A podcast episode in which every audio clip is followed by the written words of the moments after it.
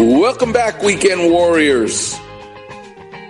I've been watching so many games from Louisiana State University, LSU, but I've been going back and watching this whole past season because this story of the quarterback who's going to be the number one guy chosen in the draft coming up, his name is Joe Burrow.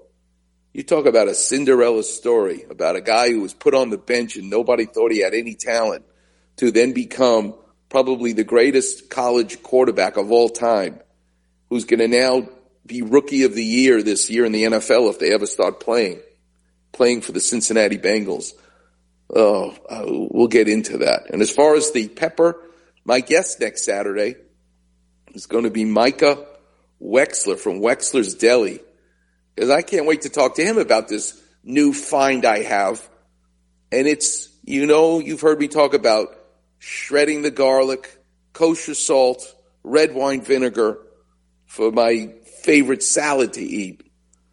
But here's the kicker, the secret ingredient, white pepper. Didn't even know there was a, something called white pepper.